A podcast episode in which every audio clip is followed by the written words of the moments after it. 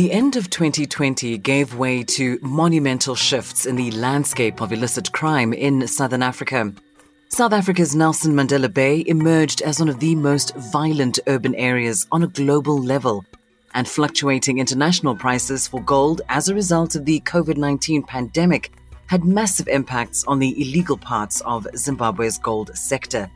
You're listening to Africa and the Global Illicit Economy from the Global Initiative Against Transnational Organized Crime.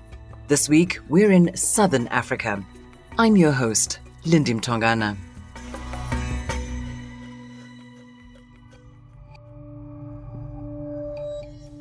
Bay has filtered to Uitenhage, resulting in shooting and stabbing incidents in the industrial town.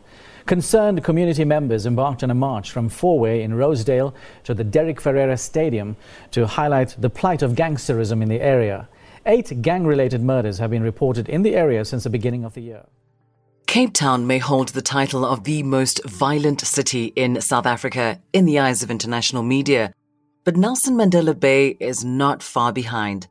Historically, while it is true that Cape Town has had a higher murder rate, violent crime in municipalities like Nelson Mandela Bay is comparable to those experienced in Latin America, a region considered the most violent on earth. In 2017 2018, Cape Town had a murder rate of 70. That would be 70 per 100,000 people. Rukshana Parker is an analyst at the Global Initiative Against Transnational Organized Crime. Whereas Nelson Mandela Bay's 2018-2019 murder rate stood at 60.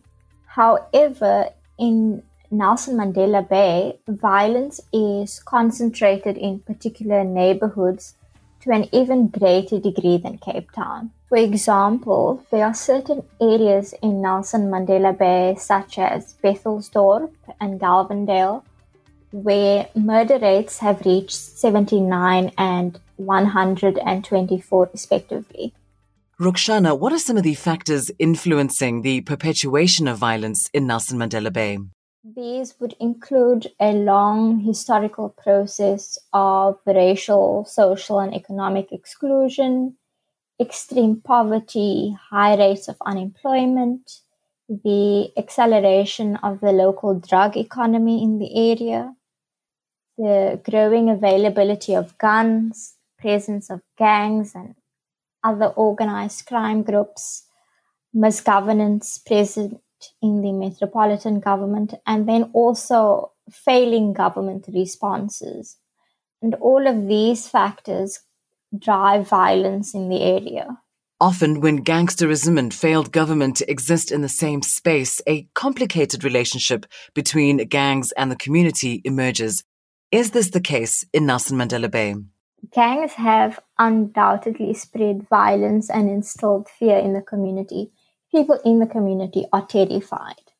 But on the other hand, you also find that these very gangs that the community fears provide the community with income, protection, and services. For example, gangs in Nelson Mandela Bay have reportedly purchased school uniforms for children in the community paid for electricity, for medication, diapers, and have also been distributing food parcels. It has gotten to that level where members of the community have gotten to the stage where they actually don't know who to turn to. The level of misgovernance in Nelson Mandela Bay is the levels are extremely bad. Turf wars have triggered a string of killings in the metro's northern areas as gangs battle for control of the drug trade. Police say that in the latest gang related crime, a taxi driver was hijacked at gunpoint and forced to drive his attackers to Bethelsdorp. When they arrived, the hijackers opened fire on a group of men standing on a street corner. A distinct characteristic of gang violence in Nelson Mandela Bay is what is referred to as gemors gangsterism. Gemors in Afrikaans is loosely translated as messy or trash in English. According to Rukshana, this form of gangsterism adds a new dimension to gang activity and its effect on the community. Initially, gangs in the area would use violence for the purpose of intimidation, so as to consolidate territory, to enforce agreements, or for revenge killings, turf disputes, etc. gemors gangsterism, on the other hand, subverts this traditional understanding in that this form of gang violence is often random and targeted at ordinary civilians for the purpose of robbery or simply just to spread fear. Who are the perpetrators of gemors gangsterism and how are they recruited into this activity? Alarmingly, the perpetrators are mostly young children, some between the ages of 9 and 14, who are paid for their actions in small quantities of drugs. The reason that these children are motivated to work for gemors gangs are also different from the reasons that the youth would join your traditional street gangs. With your traditional street gangs, a youth would join the gangs because of the prospect of economic gain or protection or the sense of belonging. Ever with gemors gangs, the children are primarily interested in acquiring drugs. And that's the main reason that they join the gangs. The principal of a high school in Nelson Mandela Bay explained the extent of youth involvement in gangs to South Africa's SABC News. Yeah, listen, the, in the recent times we've had a spate of, of murders, a spate of attempted murders where our youngsters have been exposed to huge trauma in terms of killings uh, related to drugs and gangsterism. And of course, it is affecting our schools in as much as learners fear for their lives. Therefore, they either don't attend school or they have to leave school early, don't attend afternoon classes, and don't even attend sports events out of fear for their lives. So, as a school committed to excellence in education, we uh, demand the safety of our kids, of our entire society, so that we are able to continue our work of educating our nation. Despite pleas for government intervention, violence in the area continues on an upward trend. What also makes Nelson Mandela Bay's rate of violence so peculiar, especially in comparison to Cape Town, is the trajectory of the murder rates. So both cities, Cape Town and Nelson Mandela Bay's murder rates peaked in 2006 and 2007 and then declined by 2010, 2011. But after that, their trajectories diverged. Nelson Mandela Bay's murder rate stabilized for several years, but then rapidly increased in 2015 and 2016. This violent trajectory has been influenced by changes in government. Throughout our research, there has been persistent allegations that some gangsters in Nelson Mandela Bay have made moves to capture local government contracts and tenders what essentially happens is that gang bosses have registered companies and they have relationships with powerful politicians like ward councillors and even more senior officials who then assist them in obtaining government tenders. This, however, results in a quid pro quo relationship because politicians may arrange a tender for a gang in exchange for the gang services. Rukshana, have there been any arrests or successful prosecutions of officials that have engaged with these gangs in recent years? There has been a few successful prosecutions, particularly within law enforcement. So, where members of the police have been found guilty and arrested for aiding gang members. What measures are being taken to break up the symbiotic relationship between gangs and politics? Are efforts, and there has been efforts from law enforcement, but this issue is something that requires a multidisciplinary approach, an all inclusive approach. And so we need various actors involved, not only law enforcement. That was Rukshana Parker, an analyst at the Global Initiative Against Transnational Organized Crime. In Zimbabwe, large numbers of the population are employed in the informal sector. The nation's gold industry is no different. Over 1 million people in Zimbabwe rely on informal mining to make a living. But the informality of the sector is not welcomed by all.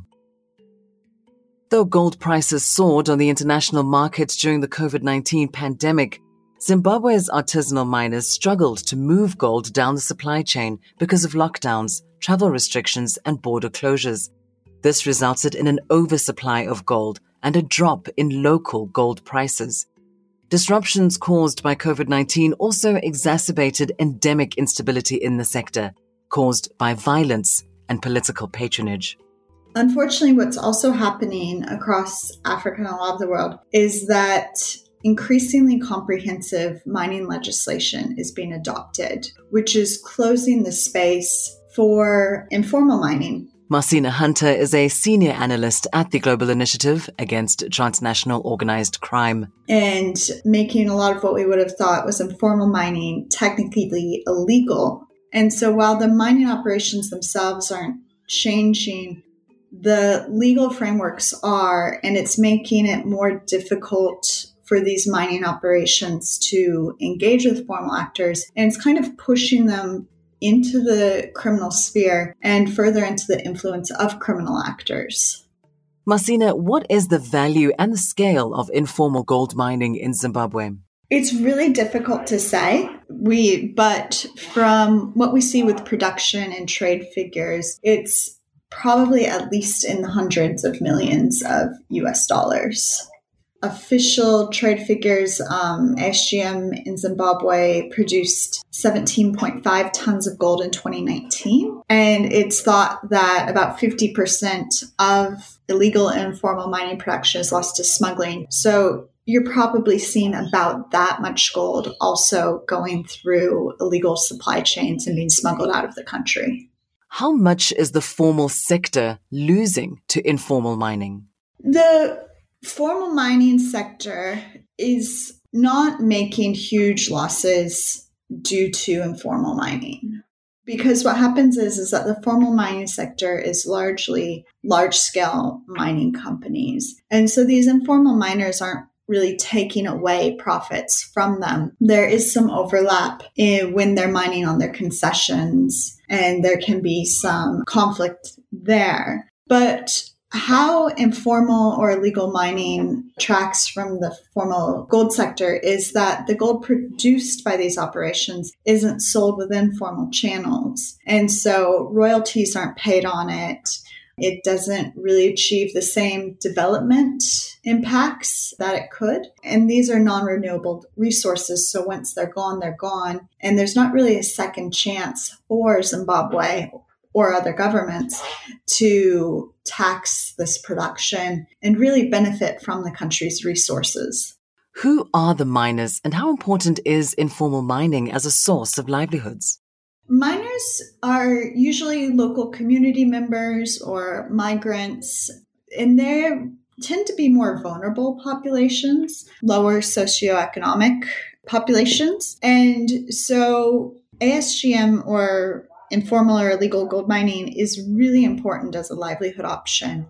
And this is becoming more important as agricultural productivity is going down as a result of climate change. With the coronavirus and the impact on service sectors, those sectors are seeing high levels of unemployment. And so ASGM really provides a social safety net for these people in vulnerable populations. But what happens is, is that you have this dichotomy where really large numbers of people are reliant on it and it is and has the potential to be a catalyst for development. But it's then instead exploited by criminal actors who perpetuate the conditions, undesirable conditions, and kind of thwart the development potential of the sector. Is there an association between criminal actors and politicians in the informal gold mining sector? Allegedly, it's linked to quite high actors within the government and politicians who have been exiled from the country have said that some very high ranking politicians are linked or have been engaged in the sector. GI interviews with miners and gold buyers unearthed accusations of corrupt control over the gold trade led by members of the Zimbabwe African National Union Patriotic Front, or ZANU PF, political elite. We've heard pretty pervasive reports for a number of years that the ZANU PF has a pretty tight hold over the gold sector in Zimbabwe. Some miners or other participants would say that it's really difficult, if not impossible, to enter into mining without the blessing of the ZANU PF. So if you're a miner, you may have to pay a local official small payments or even large payments to mine. Or if you're a trader, you may have to pay them payments as well. And there's also allegations of ZANU PF members actually owning mining operations or being involved in the gold trade themselves. And one element that does enable them to, I think, have an advantage in the sector is their access to cash, US dollars. In buying gold, the local currency isn't valued as high as US dollars or even the ability to get the lo- local currency. And so having that access to cash, both the local currency and US dollars, enables political actors to buy large amounts of gold where others may not be able to. Elites maintain power over profitable gold mining sites through the use of machete gangs. If a miner discovers a lucrative site, they must share their earnings with senior politicians to secure protection. It is alleged that the machete gangs are funded by politicians and that these same kind of groups or gangs can be used around elections and uh, voting intimidation. And so that's the link between politicians and gangs. And what you saw with the crackdown on machete gangs is that a lot of the members either received tip offs that law enforcement was coming. And so they would not be there when they came, came, or when they were arrested, they were released from jail or bailed out fairly quickly due to links to influential individuals. I think the links between machete gangs and law enforcement and our army are less obvious um, and not as strong as what was reported about the links between political actors and machete gangs. Marcena, how are machete gangs instrumentalized by political elites to instill fear in miners? The rise in machete gangs, especially at the end of 2020, some people estimated that the death toll was over in, ran into the hundreds. And so, what the machete gangs do is they terrorize mining communities and mine sites, and they use different tactics to terrorize miners as well as collect profits from them. So, there were some allegations that they were targeting female miners. And so, informal, nonviolent miners were afraid to mine because of these gangs. And what they would do is they can either take over a mine site and mine it themselves, or more frequently, it was reported that they would force miners to give them their ore or pay them the money or give them the gold that was produced from the mine sites. In an effort to quell violence committed by machete gangs, the Zimbabwean police launched Operation Chikorokoza Ngachipere in January 2020. While the operation led to the arrests of around 52,000 people by that September, thousands of gold miners were arrested for trivial offenses. Unfortunately, the operation probably wasn't as successful as it could have been because it targeted all informal mining, not just the machete gangs and violent miners. So the result was a large amount of arrests and fines, but it tended to be for less egregious offenses like unlicensed mining or that sort of thing rather than violence. And so informal miners were twice victimized, once with the machete gangs and then again with the crackdown. Whereas I mentioned earlier, the members of the machete gangs, due to alleged uh, political protection were not really, the crackdown didn't have much of an impact on their activity and bringing the violence to an end. Marcena, is there any hope that the high ranking criminal actors within the illegal mining space will ever be brought to justice?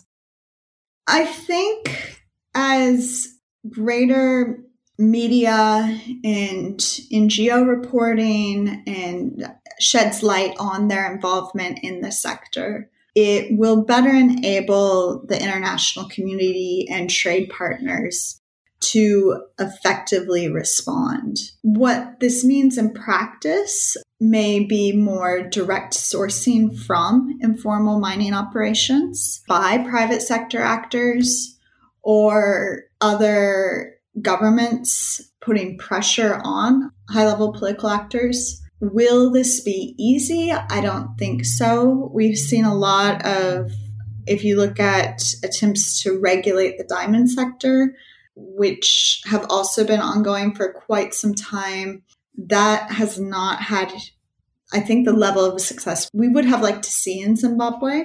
So I think there are ways it can be done, but it definitely is a challenge and will require lots of investment and long term engagement and addressing corruption and impunity in the country. That was Marcena Hunter, a senior analyst at the Global Initiative Against Transnational Organized Crime.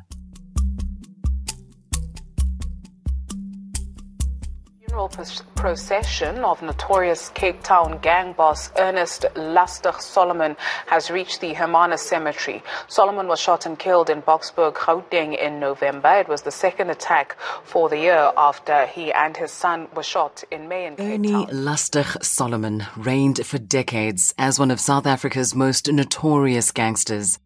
Solomon survived assassination attempts before, but last year, on November 20th, his luck ran out. He was in Johannesburg, in Boksburg, on the east of Johannesburg in November, and he was driving with some family members. And a Ford Ranger stopped in front of his vehicle. He was driving a BMW. The two men got out. They were armed with firearms and started shooting at the car. Some reports saying that they actually shot through the roof of the car because they assumed that the vehicle was armor plated. The photograph circulated on social media on that Friday afternoon showing how Solomon was kind of slumped behind his wheel and he still had his seatbelt on. He was wearing shorts and a, and a brown anorak. And it was quite a um, poignant image. Mandy Wiener is a journalist, a talk show host, and an author. You have this guy who had become notorious. He a movie was made about him, and he was known as Lastig. And here he was that he had been slain in a very, very violent way. Police have still not arrested anyone, as far as I'm, concerned, but it was quite evidently a hit, and he was the target. There's no doubt about that. There are many theories behind Solomon's murder, but what is glaringly apparent is this high ranking gangster's death has left a void in the Western Cape's illicit economy. Ernie Lastig Solomon was described very much as a veteran gangster, you know, somebody who uh, was quite well known in gang circles, particularly in Cape Town. He achieved notoriety as the leader of the Terrible Josters, which uh, is a gang in Cape Town, but it has allegiances to the 28s and he was he was really considered as one of the main gang leaders particularly in the late 1990s some reports even saying that he was held in such high regard that he was referred to as the beginning of the number and the end of, a, of the number. And that's a, a reference of course to prison gang culture in South Africa where many prisoners are affiliated with a number which is a gang but then he also became a rapper, he was an actor, and in 2013, a movie was even made about him called A Lucky Man.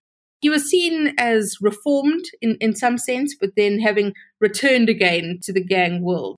Mandy, what was the scope of Ernie Solomon's criminal enterprise in the Western Cape? We don't know for certain exactly what uh, what he was involved in. There's lots of associ- associations with the abalone illegal trade. In fact, one of the suggestions around his death was that he had gone into witness protection and that he was going to testify. And there was a fallout with a nephew of his that they were fighting over the abalone trading routes in Hermanus, just outside Cape Town. So that's the suggestion of the main influence that he was linked to.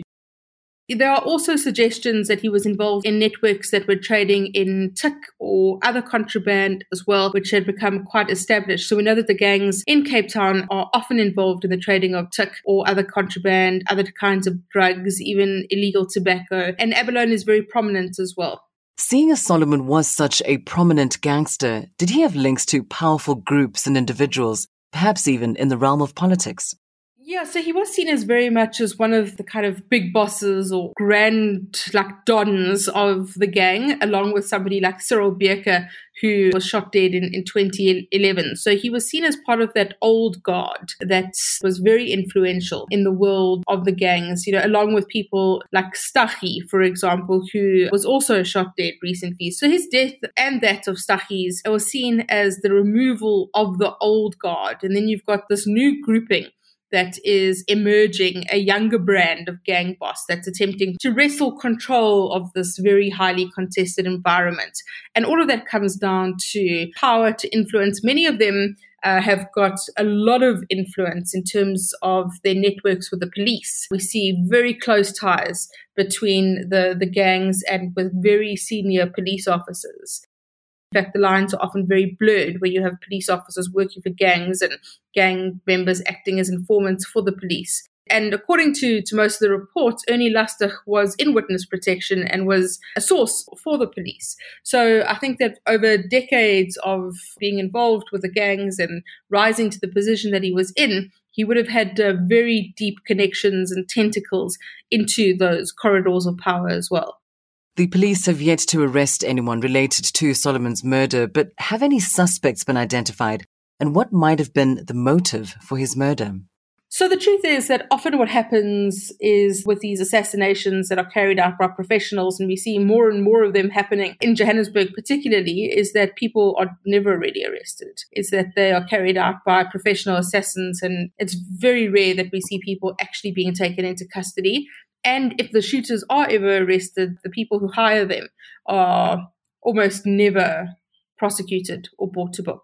And a motive we still don't know. A lot of the reports speculated that it had to do with the abalone smuggling route, the poaching territory around Kleinmond and the Cape Town harbour, that there was this fight between the terrible Josters gang over abalone trading in Gansbaai and Hermanus. So that seems to be what it was about, but we don't know for certain exactly what the motive was.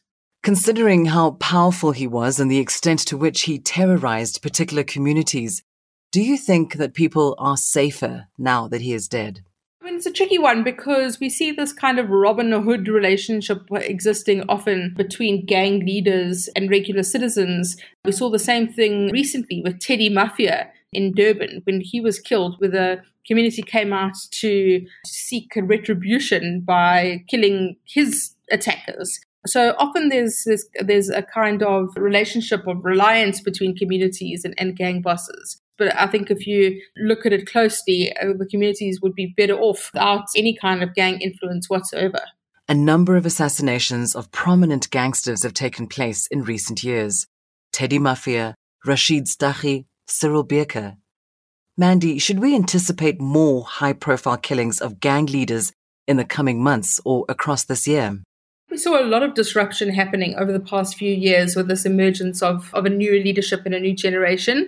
I think we will undoubtedly continue to see more assassinations. We saw a lot of assassinations happening in Joburg over the last two or three year period related to Serbian organized crime. We see plenty of assassinations relating to the taxi industry, to the drug industry. And unfortunately, you know, the biggest problem we have is that many of these are carried out by professional assassins, either homegrown or brought in from overseas. And we just do not have the intelligence capacity to get to the bottom of that, to either track them down or to preempt them. And in many cases, we have a situation where the police are even involved themselves. And we see now from the shooting of Charles Kinnear, the investigator in Cape Town, just how deep that, that problem lies and how dangerous it is for the police that are even investigating these assassinations to try and stem the flow of blood. That was Mandy Wiener, journalist, talk show host, and author.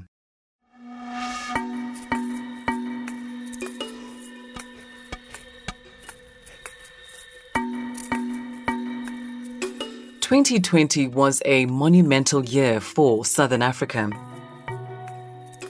Zimbabwe's informal and illegal gold market, which has been in flux in recent months due to the impact of the coronavirus pandemic, saw a surge of violence by gangs linked to members of the political elite who exercise corrupt control of gold mining sites. The assassination of gang leader Ernie Lastig Solomon, a significant event not only because Solomon was a powerful figure in the Western Cape underworld, but also because his killing is emblematic of wider shifts in dynamics of control between gangs in the region.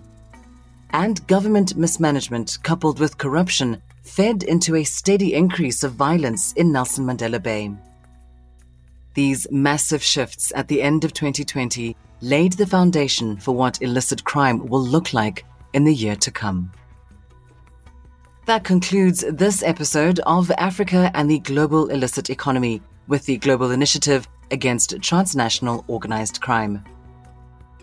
Thank you to our guests Rukshana Parker, Marcena Hunter, and Mandy Wiener. For more on this episode, visit www.globalinitiative.net and take a look at the Civil Society Observatory of Illicit Economies in Eastern and Southern Africa, Risk Bulletin number 14. You can also listen to previous episodes as well as other podcasts from the Global Initiative. This episode was produced by Alexandra Sahai Williams, and I'm your host, Lindy Mtongana.